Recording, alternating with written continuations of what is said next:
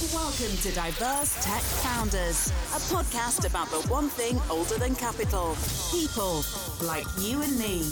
Now, here's your host, Abraham J. Williamson. Welcome back to Diverse Tech Founders Media.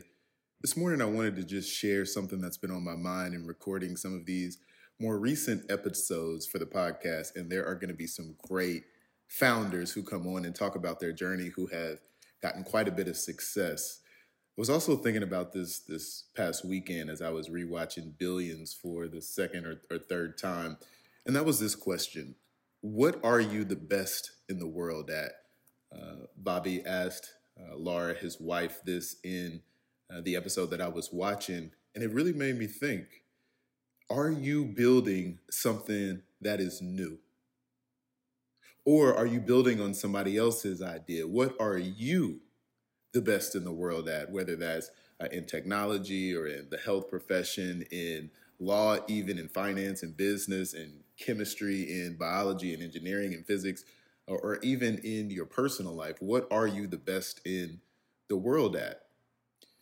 And it was a paradigm shift for me in thinking, what am I actually inventing? What is something new that I'm bringing to the table that I can say I've carved out this space where I'm not good at this, I'm not the best at that, I'm not at the top of my field in, in these realms, but this is my corner of the universe. And it doesn't have to be necessarily anything specific, but being able to combine things in such a way. So that's a bit abstract. Let's make it more concrete.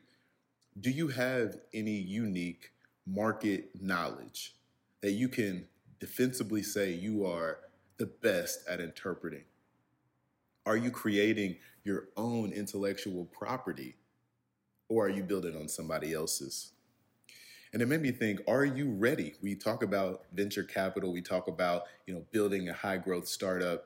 Are you ready to go in and say credibly, this is what I'm the best at the world at? But one question that helped me to shift a bit more as well was you know, when I'm doing introductory calls with people, I'll often say, you know, what are you building? And I've realized in this past week that a shift might be a better way to get at the core of what I'm really hoping to accomplish there. And that shift is going from what are you building to what is your goal? And later on in future episodes, you will get a better sense of what that is for me. But for now, just ponder not just what are you building, but what is what is your goal?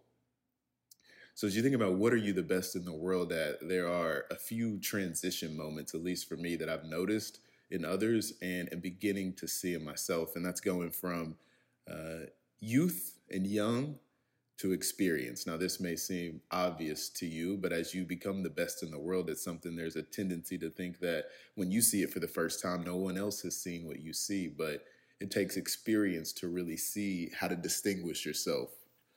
Another thing, too, is are you early or are you late? And this one takes a lot of courage because if you're too early, then you know nobody's ready for that. You've heard this and you've seen this, but you can also be too late. Finally, are you confirming a trend or are you breaking from them? I remember seeing something recently that was saying that in order to truly win in this game, it's not about being right when everyone else is right. It's about being right when everyone else is wrong or they're not right now.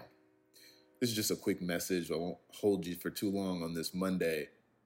But ask yourself, what are you the best in the world at? It's a heck of a question that I've been asking ever since I saw this again, and it's one that I just wanted to share with you this morning. So, if you have any thoughts on it, you can always reach out to me. Uh, feel free to, to, shoot us a note.